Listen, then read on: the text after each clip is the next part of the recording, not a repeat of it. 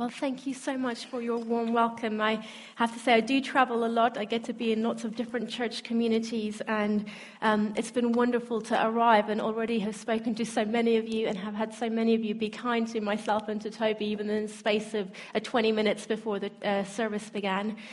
Um, I was so excited when I heard that you'd been doing this series last term on confidence in the gospel. And this morning, what I felt God put on my heart to um, share with you is something of a the big picture of what it looks like to have vision for evangelism. I've been reading uh, through Deuteronomy recently and just remembering again what the difference of perspective does to people. Uh, it's, it's in Numbers, I think, this particular verse that I was remembering as I read through Deuteronomy, where the Israelites are at the edge of the promised land. They do their investigative work, and they come back and they say that we looked like grasshoppers in their eyes and in our eyes as well. And how that one bit of perspective changed the destiny of an entire nation and an entire generation died in the desert. And what I've been asking God for and what I believe that the Holy Spirit wants to do today is something of a perspective that brings vision. Prophetic vision is really what I hope to impart and believe that God wants to do. And I am so excited to hear that this is something of what's been happening already. The Holy Spirit going ahead and bringing a change of vision, a change of perspective that I believe will bring a transformation of action and therefore fruitfulness. And my prayer has been that as you look back on this Sunday and on the series that you've experienced, that you would look back on this time as a congregation of people and believe and know that it was something of an impartation of faith that changed the trajectory of fruitfulness in your lives as a community. So I hope to build into what's already happening and what the Holy Spirit has already been doing amongst you and speak to you about perspective, about prophetic vision as you look at evangelism. And I'm going to really make some very basic points and give you some practical pointers as well as you think about how might we view the landscape in a way that honors God and is true to the reality of the kingdom of God, and how might that change our actions as a result. And I'm going to speak to you seeing God, having a prophetic vision of who God is in the mix of this great commission, seeing the lost appropriately, having vision, a prophetic vision of who they really are in the mix, and then seeing ourselves. And um, yeah, that there we'll see what the Holy Spirit does at the end of that time.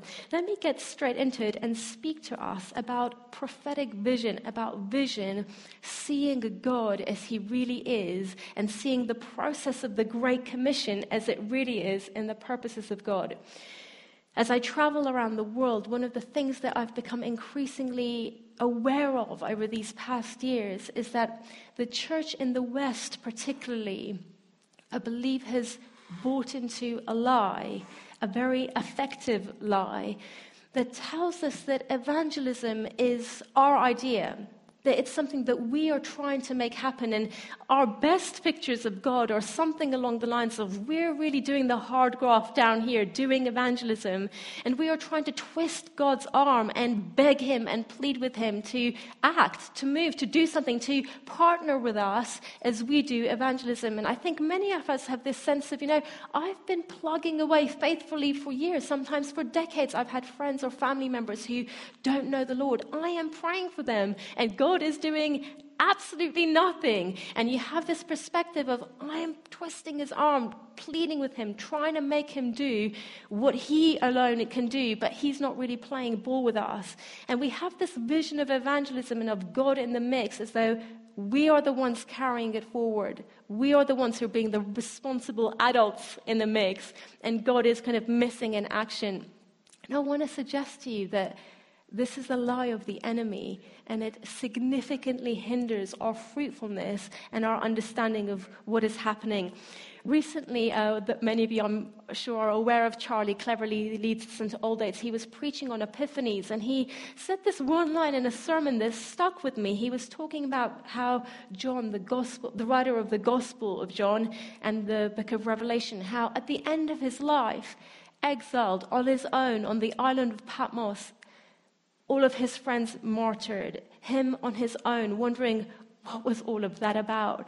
How he might have been forgiven for thinking that the gospel had been a weak and fruitless attempt to stand against and unstoppable evil. I thought, wow, it got me thinking. The gospel had been a weak and fruitless attempt to stand against an unstoppable evil, and it made me think, isn't it incredible that eternity will show the exact opposite? That evil was a weak and fruitless attempt to stand against an unstoppable gospel. An unstoppable gospel. And this is something of the heart of what Paul is getting at when he writes in Colossians in chapter one and verse six, all over the world, he writes, all over the world, this gospel is bearing fruit and growing. That's what he writes. It was true then, it's true now. All over the world, this gospel is bearing fruit and growing. I don't know if many of you are aware of the work of the Zacharias Trust. I work with a team of maybe seventy or so speakers now in various capacity, capacities globally. And a few years ago when I was on maternity leave with uh, Georgia, my first child, um, we have a WhatsApp group, the the group of speakers, and we kind of let each other know where we are in the world, what we're doing. We pray for one another and then get the joy of hearing what God did. And it was incredible. When you're in the mix and you're on the road, you often don't have time to kind of stop and take it in. But being on maternity leave and week after week, day after day, someone somewhere in the world getting saved through this tiny, tiny team. We're so insignificant in terms of numbers, and yet you wouldn't believe the context: presidents, prime ministers, parliaments, terrorist organizations, hearing the gospel, back rooms of corridors of power, people hearing the gospel and responding to the gospel. And during that time, I was thinking to myself, wow, you know what I would love to see would be the days of stadium evangelism. I was thinking, oh my word, what an incredible thing it would be to stand in front of one hundred thousand people at a time and get to preach the gospel. And there was a sadness in my heart. I felt like I had vision for it. I, I felt like I was in the auditorium already. And um, just a sadness in my heart, because I thought to myself, those days are over. The days of stadium evangelism are over. Our culture no longer responds well to mass crowds. We tele-evangelists have muddied the waters. We were cynical about the power play of it. And I had all of these very specific phrases that were running through my mind about why the days of stadium evangelism are over. And then I read Billy Graham's book, Just As I Am, his autobiography. And it was, I'm sure, a Holy Spirit thing. It was so incredible. I don't know if you, some of you might even remember it. Might, some of you might have been there. He packed out Wembley Stadium in this nation for three months, every single night, apart from Monday nights, his day off. one hundred thousand people inside, eighty thousand people stood outside the auditorium waiting for him so that he would preach the gospel inside, do the appeal, come out, preach the gospel again, and do the appeal for three months straight.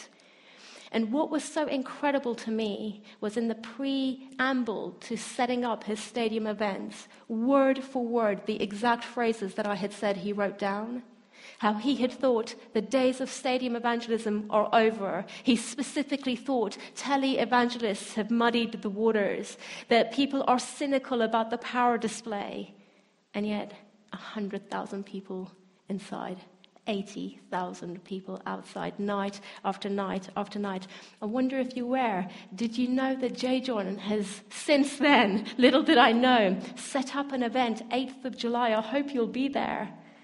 It's called Just One. The days of stadium evangelism are very much alive. He's hoping for twenty thousand Christians to bring just one non-Christian with them, forty thousand people in the Emirates Stadium on the eighth of July this year. The days of stadium evangelism are very much alive. It just requires men and women of prophetic vision to see that God is very much on the move, that people very much still respond to the gospel, that the power plays haven't broken it, that the true gospel, the real gospel, that unstoppable, relentless advancing force of the love of God and the kingdom of God are very much alive. Toby and I were part of a church plant in London about ten years ago. When I first joined, we were twenty people in a living room. That church is almost one thousand strong now. And you know what we say in Christian in the Christian world to each other? Oh, it was probably just transfer growth. Have you noticed how we explain away every growth of the church by saying it's transfer growth? That wasn't the case. Of course, people came and joined us from other churches. Of course, people moved back and forth. But hundreds became Christians on our Alpha course. This gospel, this unstoppable gospel, is on the advance. Toby's grandfather died a few years ago at the age of ninety-two. He wasn't a Christian his whole life. He was Catholic culturally, but he would have said that he didn't have a saving faith in the person of Jesus Christ. And throughout his life, Toby's family had been praying, pleading with God, come on, God, come on, such a lovely gentleman of a man. ninety-two years old, very suddenly became sick. I remember I was having my quiet time at home, and I, I noted the time because suddenly in the middle of the afternoon I just felt compelled to stop and just pray, and I was pleading with God and saying, God, someone needs to ask him, is he absolutely certain he knows where he's going? Someone needs to have one final conversation with him. And two hours later we got a call from Toby's father saying, my father has just gone to be with the Lord, but he went to be with the Lord. Because two hours previously he'd made his peace with God, and Toby's father had had the chance to ask him, do you really know where you're going? And he'd said, no, I don't, and I want to know. It wasn't a kind of panic confession. He really encountered the person of Lord Jesus, and he went home, and I thought, wow, doesn't that show you something of the heart of God? For ninety-two years, me and you might be thinking, we're twisting his arm, he's not doing anything, we're doing everything, we're trying to have the conversations, we're feeding in the prayer, where is God in the mix of it? Does he not see? Does he not care? Has he gone missing in action? And all the time, God is saying, I am gonna bring him home. I am a patient God, I am willing to wait, but he is mine and I'll bring him home. He waited for ninety-two years because he knew this man is mine, but he needs his time to respond. See, God does not need convincing. He doesn't need convincing to love the lost. He doesn't need your convincing to act. You can trust that he goes ahead of you. He's preparing the global picture of what it looks like for every lost person to encounter something of the love of God and to have a chance to respond. And then the stories of the underground church. I had the privilege of hearing this testimony in person. I'll leave the country unnamed. It was a man from a context where um, where Islam is the reigning religion. And he talked about how he had for some time had this illness and been struggling with depression, and it had all got mixed up in his mind. He'd basically decided that given that it's conceiv- completely inconceivable in Islam that you would take your own life, he decided that this growing sickness that he felt in his body was the answer from Allah to his prayers, and that Allah was killing him because he wanted to die. And he'd let this sickness grow. He hadn't seen a doctor. And one day, a few months into this process, a friend of his came and saw him. This friend was a doctor. And as soon as he came in, he said to him, oh, my goodness, do you know that you are dying? And he'd said, oh, he hadn't seen anyone about it, so he hadn't been aware it was so obvious. And he uh, he said, oh, I guess I did. I haven't been feeling very well. And the friend kind of booted him into the car and drove him to the hospital, and immediately just kind of got things in motion, and they had a bunch of tests on him, and the doctors came and said to him, look, we we don't really have a vocabulary to explain to you what's happening. We know what's wrong with you, and in theory, we, it is treatable. You have a form of blood poisoning, but the problem is that you have enough poison in your blood to kill forty men. We have absolutely no idea how you are still alive. And they effectively said to him, look, this is some kind of miracle happening around you, obviously. So why don't you go home? You'll probably die on your way home. But if you don't, just say your goodbyes to your families and just just die in peace. If by some continued miracle you are alive in the morning, then come back to us and we will begin the treatment that we would do for the normal amount of poisoning. We have no idea what impact it will have on the amount of poisoning in your blood. And he'd said fine. He'd gone home, he'd had his evening, and he'd gone to bed. And as he lay in bed, he thought to himself, for the first time in months and months, he, in his mind's eye, saw a vision of his wife and his little girl in the future. And he suddenly thought, I want to live. I actually want to live. It was a revelation to him, and as he fell asleep, he found himself saying, Lord, please, God, come and save me. And he thought, oh, wait a second, that's strange. I meant to say heal. And he fell asleep. In the morning, he woke up. He was, I think, he, outside, waiting for uh, his friend to come and take him to the doctor's. And as I was, he was standing outside shivering, his next-door neighbor came to him and said, you don't look very well. What are you doing out here at dawn? And what's happening? And he said, oh, actually, I'm dying. And his friend said, oh, well, well I need to tell you something before that happens. And literally kind of manhandled him into his home, the next-door neighbor, and said, look, do you know that you're a sinner? Now, we run the Oxford Centre for Christian Apologetics, and let me tell you, this isn't the greatest opener that you can go in with if you're trying to do evangelism. Do you know that you're a sinner? And the guy had said, well, I guess I guess I do. Great. Do you know that your sin caused Jesus to die? This man, let me tell you the level of knowledge about the gospel. He lives in a Muslim country, a country where Jesus is considered a prophet, and Jesus is a very common name. He had never heard the name of Jesus in association with any form of gospel message. So when he gets told that his sin caused Jesus to die, he's a lorry driver. He thought that at some point in his career, he had reversed over someone called Jesus and killed him. That's the level of knowledge. So he's hyperventilating, very upset. When? Why did no one tell me? I didn't know. I would have stopped. I'm not a hit and run. And just increasingly upset. The next-door neighbor, as if clearing it up, clear as mud at this point, says, no, no, no, two thousand years ago. The guy is extremely upset, as you can imagine, having just heard that he killed someone called Jesus. The next-door neighbor says, look, we're not getting anywhere. Just sit down. I'm going to say a bunch of stuff. If you want to repeat them, that's great. You repeat them, and then you will experience this person called Jesus. He said, fine. He sits down. Lord Jesus. Lord Jesus, I know I'm a sinner. I know I'm a sinner. I know my sin caused you to die. And he was relaying the story saying, I thought to myself, I'm a dead man anyway. Like I care at this point. I know my sin caused you to die. Please come and save me. And he thought, that's the word I used last night.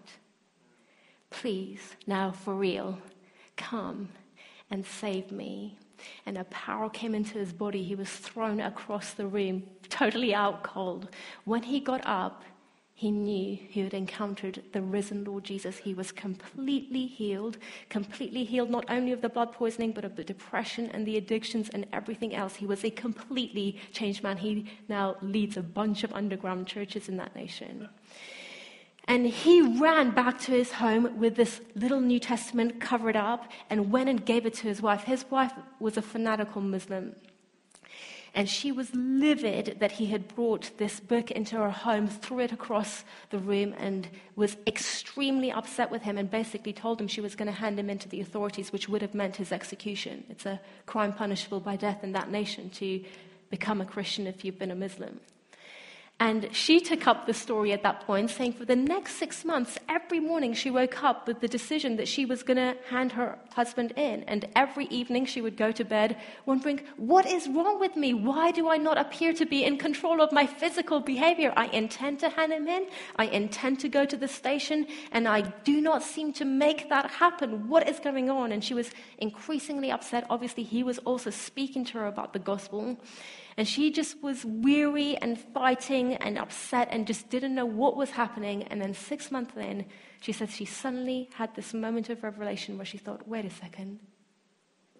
Six months ago, my husband was dead. And now he is alive. In every sense dead. Now, in every sense, alive. And the revelation caused this unbelievable tension in her heart. She said she went to bed sobbing out loud.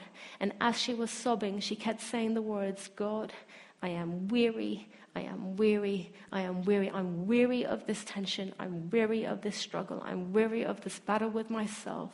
I am weary. I know that you are real. I just don't know who you are. And you're going to have to show me who you are. I cannot go on even one more day. Reveal yourself to me. She fell asleep. I want to remind you that the level of knowledge, combined knowledge, that her and her husband had about the Christian faith is such that he thinks he's run over Jesus when he tells, gets told he's caused Jesus' death. no knowledge about the gospel at all. She falls asleep saying, "I'm weary, I'm weary, I'm weary." That night she has a dream. In her dream, she's walking up to a hill. On top of the hill, there are three crosses.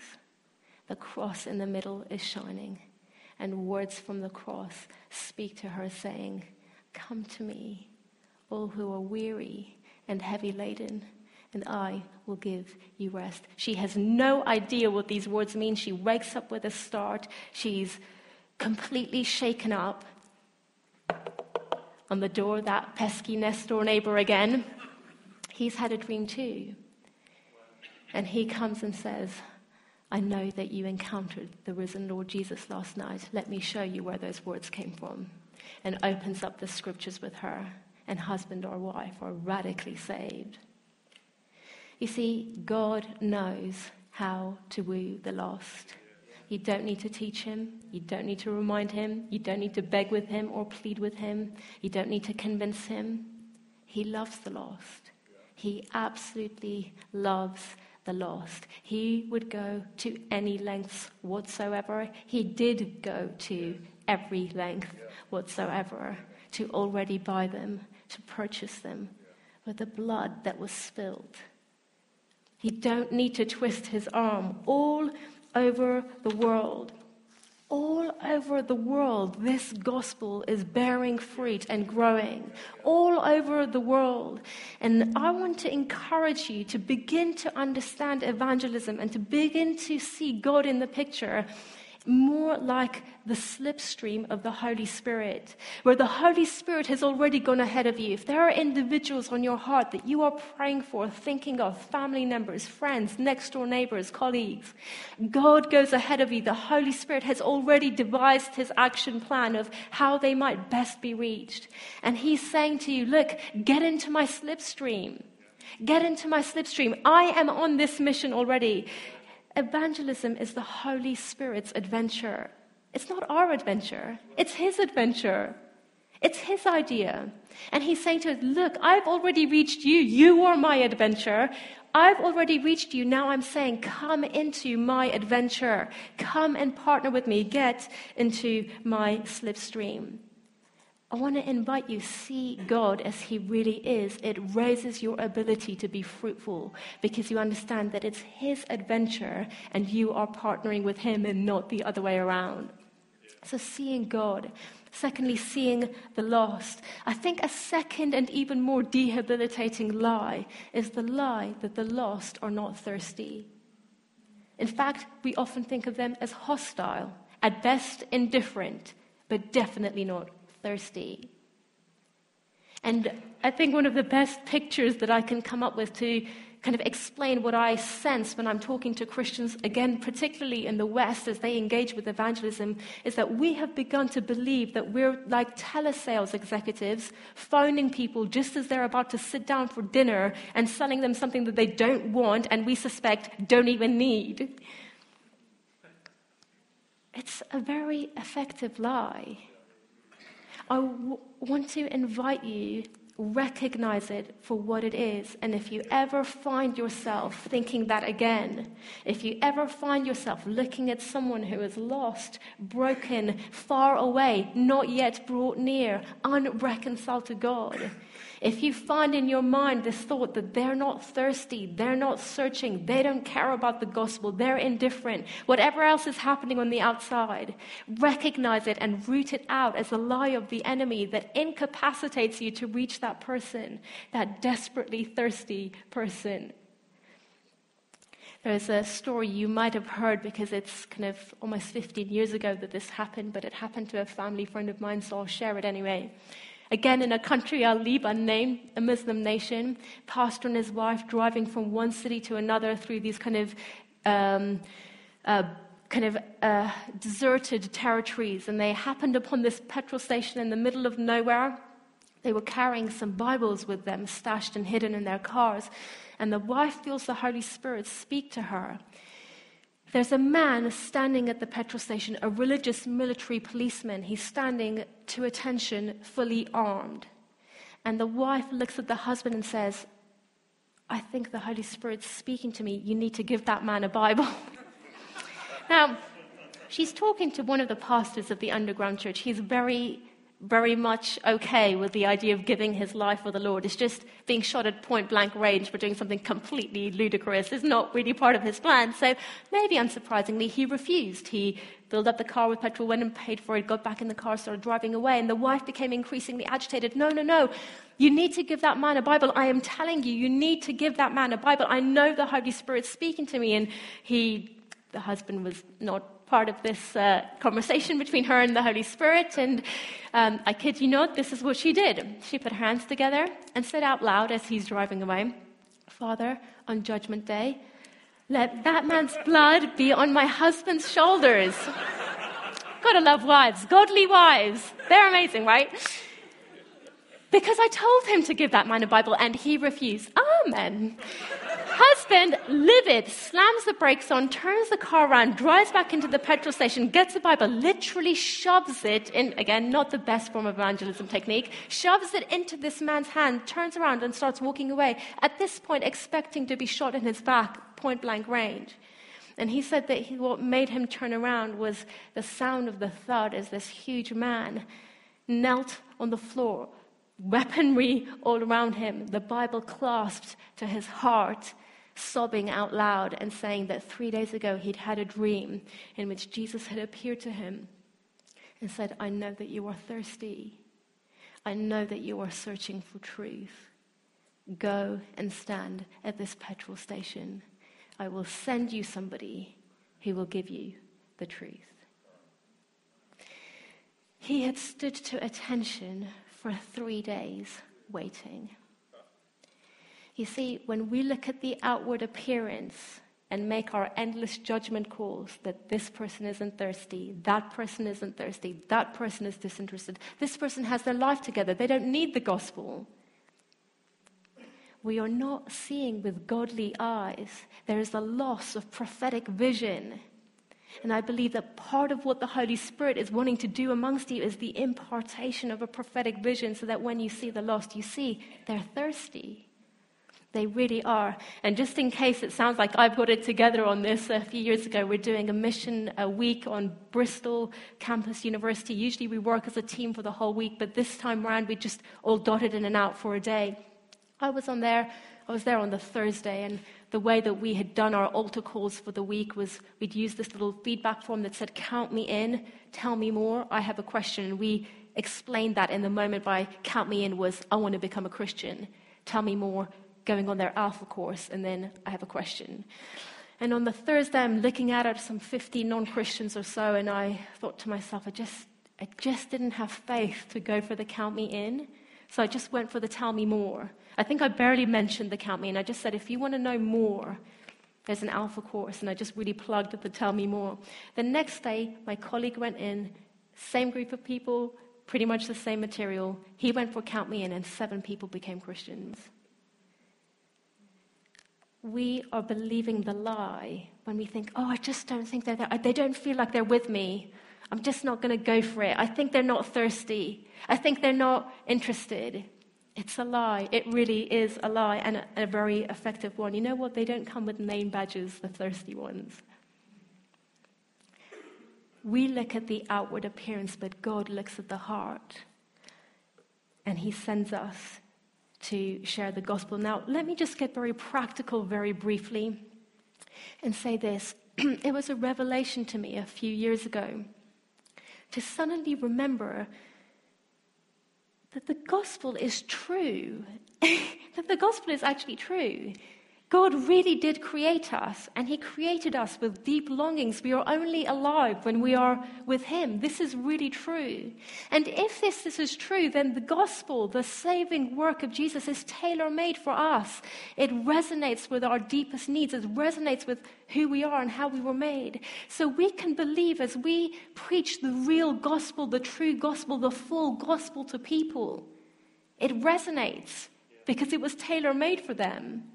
The deepest longings of the human heart, tailor-made for the solution of the gospel, for relationship with God. And so we can preach with confidence knowing this really does resonate. It resonates with everyone because everyone was made with this mold, this image of God. and these deep longings. But somehow the gospel in our society is covered over by all sorts of misconceptions, misperceptions, misunderstandings. And it's our job to bridge the gap between the real gospel. If you like, it's like a clarion call that has gone out, but it's been muffled. The bell can't be heard. It's muffled by all sorts of misconceptions. And it's our job to let the gospel really ring clear again, because when it ring clear, rings clear, it resonates. I don't know if you have thought about how might that be best done? How might that be best done? And I just want to talk to you very simply about the art of conversation. I don't know if you've heard about a survey that's been done in the U K. It's called Talking Jesus. And it's about how we as Christians in this nation have conversations with our non-Christian friends. Some of it is very encouraging, but one statistic absolutely broke my heart. It said that having spoken to a Christian that they know, so non-Christians were surveyed, having spoken to a Christian that they know, fifty-nine percent of them said they did not want to know about any more about Jesus. Isn't that crazy? Almost two in three people, having had a conversation with a Christian, said that they did not want to know any more. This is completely opposite to how the gospel really is and how the gospel operates. Something is going horribly wrong with our conversations. And I have a few ideas of what that might be, and I'm just going to share it with you very briefly. I think many of us, when we think about doing evangelism, for whatever reason, we get a little bit uptight and tense and nervous, and we put on that dreaded superhero costume that is known as the evangelist persona. And we wear it, and we kill our friends with it. And this is what I mean by that. Often in our evangelistic conversations, we forget who we are. We lose all of the normal nuances of our social skills. We forget all of the normal conversational skills that we've had, and we suddenly speak at people and preach at people, and that's not usually who we are. And I just want to encourage you to regain your normal social skills when you are doing evangelism. Don't speak at people. Ask questions. The problem is often when we think about preaching the gospel, sharing the gospel, we think about preaching rather than conversations. You know what's so interesting is that in the New Testament, we often think of Jesus preaching, and yet actually he asked hundreds and hundreds of questions. When people came to him with a question, he often didn't reply with an answer. He replied with a question. It's conversations, deep, real, engaging conversations. The art of enjoying connecting with people on things of depth and resonance. I want to invite you, make it your goal to be a good conversationalist. Make, make it your goal to be curious about people, to enjoy speaking about people, to be a people person. Many of my friends who are not Christians call me their deep friend.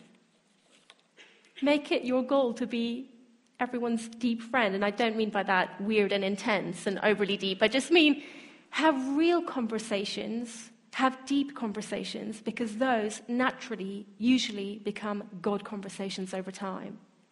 If you're thinking, I don't know how to get into these conversations, you might be trying to have God conversations. And what you need to be doing is trying to have real conversations, deep conversations, and actual conversations rather than a ten-minute preach by, followed by one question and then another ten-minute slot for you and one second for the other person. Conversations, deep, real, engaging conversations. Learn the art of asking questions. Because questions allow you to see that person as they really are. For example, someone asks you, why would a good God allow suffering? The danger of apologetics, the field that I am so often working in, giving a reasoned defense for the gospel, is that you can end up memorizing a bunch of answers and you think, great, someone has asked me that question. I know everything there is to know about this question. Here is my forty-minute lecture on the finer points of the philosophy of this question. You know what? I have completely missed that person, because for everyone who asks that question, there is a different strand of where they might be coming from. It's a common phrase that there's a world of difference, cancer to an oncologist or cancer to a young mother with three months to live. The same question good God allowing suffering can come from one end of the spectrum, from a purely research, philosophical perspective, or it can come from someone who is facing the very darkest times of their life. If you don't learn to ask questions, and if you think of evangelism purely as speaking, then you will miss the person in front of you. You will, you might address even the question, but you won't address the questioner. Long before I kind of got into this job, I'm so glad that Michael Ramsden and those who've gone ahead really taught me, be willing to lose the argument. The argument is not where it's at. Win the person. Win the person. Engage, learn to love the person, to hear the person. Andy Moore, one of my colleagues, talks about it as the come back tomorrow principle. Speak in such a way, engaging, asking questions, opening up the depth of conversation that leaves people intrigued, wanting more. They haven't been hammered down with, here's the full thing in fifty minutes that I can give you. Gentle, gentle, salt, light, a bit more, a bit more, a bit more. In Acts, I think it's chapter twenty-five, when Peter is speaking to, Paul is speaking to Felix. He keeps calling him back again and again and again and again. The come back tomorrow principle. Make sure you are operating in the come back tomorrow principle, that when people speak to you, they think that was interesting, that was deep, that was profound, that left me wanting a bit more. I'm not saying they'll all become Christians, but when fifty-nine percent of people said that they don't want to hear any more about Jesus after they've talked to a Christian, it tells me that we've forgotten the art of conversation. Very basic, but so profound. Then taking the next steps. Don't just stop at good conversations, deep conversations, real conversations. Be willing to take little gentle risks with the Holy Spirit to then have God conversations. And you know what? Not just God conversations, but Jesus conversations. There's this interesting trajectory. You can have deep conversations and become increasingly skilled at that. Make sure you're someone who's just always having real conversations, not just small talk. It's a jump then. It's an intentional jump to direct that conversation gently, if you can, in natural ways towards God conversations. And then another leap again to say, not just abstract concept God. What do you think about Jesus? And be, have that in your mind as almost like a trajectory, a spectrum that you're working on. Practice every day, day in, day out, deep conversations. Then ask God, help me to move these to God conversations. Then help me to move this to where the buck stops. What do you think about Jesus? We were in East London just in November, having a, a five days with local churches that are doing mission. We were doing this evening where we were all out flyering and stopping people, giving them teas and coffees and chatting with them. I found it so interesting. For about an hour, I was leading the team trying to like just have conversations, stop people and have real conversations, deep conversations on the streets, and it just was going nowhere. And I said, you know what, this isn't working. I'm pulling the plug on this. Just stop people and ask to pray for them. For the next hour and a half, only one person said no to the offer to stop and pray. People literally from every nation and every tribe and every tongue, it seemed. I think I prayed with over twenty people on the streets. What can I pray for you for? We're Christians from the local context here. And they shared so deeply and so really, they wanted to connect with something more. And then the next phase of, okay, let me tell you in whose name I've prayed. Let me move on for the sake of time. Let me just quickly say, be prepared for their questions. I'm going to do a shameless plug for the training weekends that the Zacharias Trust runs. You're based in Oxford. These weekends are so accessible to you, twice a year. It's a course of three weekends. Every six months they happen. Three weekends in total. They will give you a complete foundational understanding of apologetics. Know your staff. In every area of life, if you want to get good at something, you have to put time into it. I often joke that if I come off the platform, if I've been doing apologetics, there will inevitably be a Christian who comes and says to me, I know, I just love that you know about this, and I don't really have time to get into it. If you could break it down for me five words or less, you know, the question of suffering or whatever else it might be, and it's one of my pet peeves. No, I can't. You know why? Because that's not how the real world works. If you want to love the lost, if you want to reach them, do some homework. It's really not a lot. It's just a few books, a few talks online maybe. But in some of the time, be prepared for their questions, and then finally asking God for the empowering of the Holy Spirit. I love that when it says in Corinthians, now about the gifts of the Spirit, I don't want you to be ignorant, brothers. Now about spiritual gifts. Those words, spiritual and gifts, never actually appear together in the New Testament. It's better translated, now about what the Holy Spirit is doing. I don't want you to be ignorant, brothers. Many of us have sometimes this, oh, I don't know if I'm good enough. I don't know if I, the gifts are for me. I don't know if I can experience them in everyday life. It's not about you. It's about what the Holy Spirit is doing. And I want to pray for us later that we would encounter more of God and more of the Holy Spirit. Let me bring this to a close.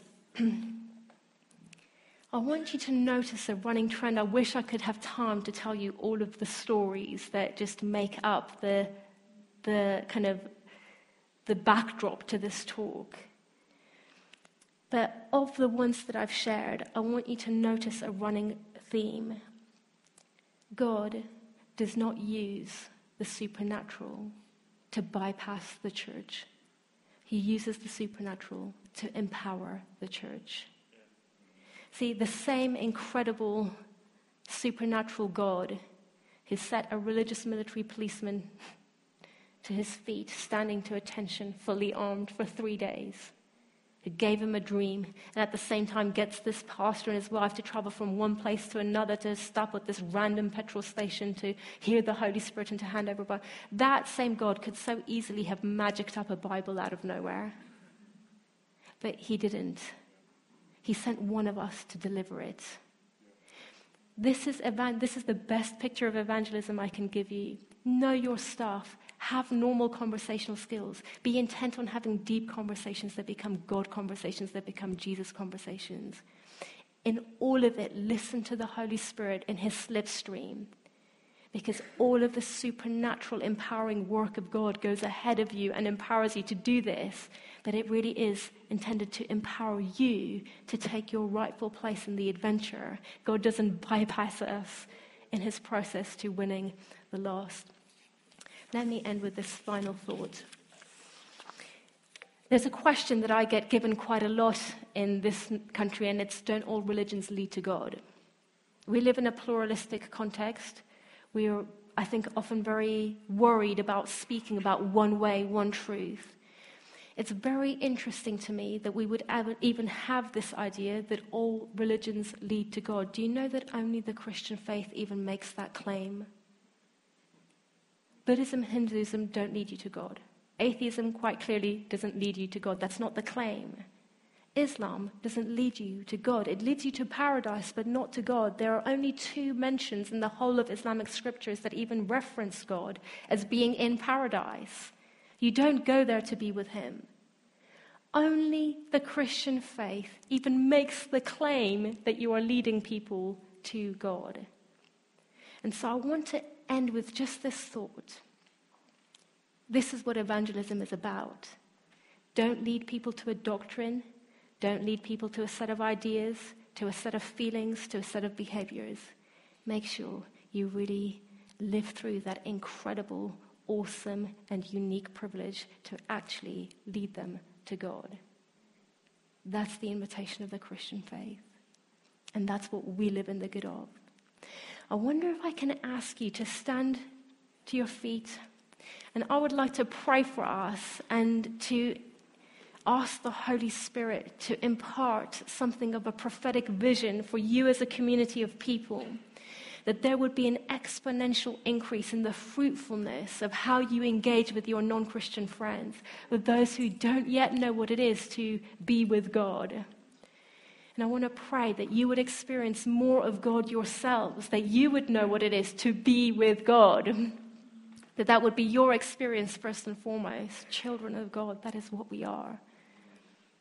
And then it would overflow from there. So Holy Spirit, we call on you, wonderful God, this God that went to any and every lengths to pursue us, to save us, this God whose adventure it was to win us as the prize of his heart, this God who willingly went to the cross because he knew that person and that person and that person. I am going to woo them. I'm going to pursue them. I'm going to win them no matter what it takes. I'm going to wait ninety-two years. I'm going to send the full force of my power and my energies to redeem them, to release them, to seek them out, to save them. God, I pray, first of all, that we would live in the good of what it means to have been with God. That would be our present reality. That all of this would overflow from seeing ourselves as we really are with God. With God right now, not even waiting for a future eternity, but right now, the Holy Spirit in us, the hope of glory, right now already redeemed, right now already justified, right now already children of God. And I pray out of that overflow, there would be a sudden, even now as I'm praying, Lord God, I just pray for a sudden opening of eyes that we might see the lost as thirsty, that we might see the lost as thirsty, and that we might see you, Holy Spirit, as going ahead of us and us in your slipstream. And I pray for the impartation of a gift of faith that brings about a multiplied fruitfulness. I pray that the inheritance of this church would exponentially grow. Yeah, yes. We ask of you, God. Yes. Do it not because of us, not because we're great, not because even because we suddenly get it or see it, but because you love the lost. Yes. You know, as I was preparing for you, I suddenly thought, wow, there'll be a room of a few hundred people. Each of us here are connected to tens, maybe hundreds of people who have not yet known what it is to be with God. What would it look like if we just reached our networks? God, those tens and those hundreds, those thousands of people combined who are represented by the people in this room. Reach them, God. Reach them, God. And let this church be flooded with testimonies of what it looks like to live in the slipstream of God. In Jesus' name, amen.